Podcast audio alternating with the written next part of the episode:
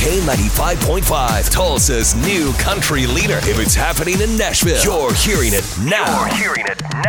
It's Cash and Bradley's Country Now. And it's brought to you by Listen Diddle and Sleep Apnea Care. Well, Luke Bryan made a huge announcement yesterday. He's got a new album on the way. You've already heard his single, What She Wants Tonight. She wants tonight. And a new tour. Yeah, the new album. Okay, let's start there.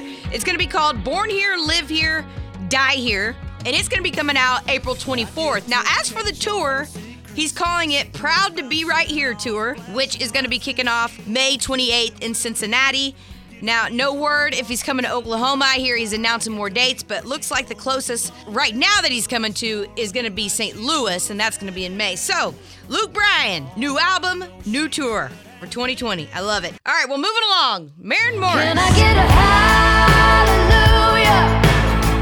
Can I get a... Who's about to pop any minute now. Her big influences were the 90s. I just think about the respect level I have for the pioneers of country music, and I totally understand the traditionalists. I have so much of a respect level for those people that created this sound, and what country music is to me is, you know, storytelling. Speaking of Maren, she actually posted a really funny tweet yesterday. She said, "I'm sitting there with my nail lady. I'm in my third trimester, and my hormones got the best of me. She told me that my face didn't look fat, and she said she lost it, and she just started crying." So there you go, your pregnancy hormone update for Maren Morris. And that is your Country Now update, which you can follow on K95Tulsa.com.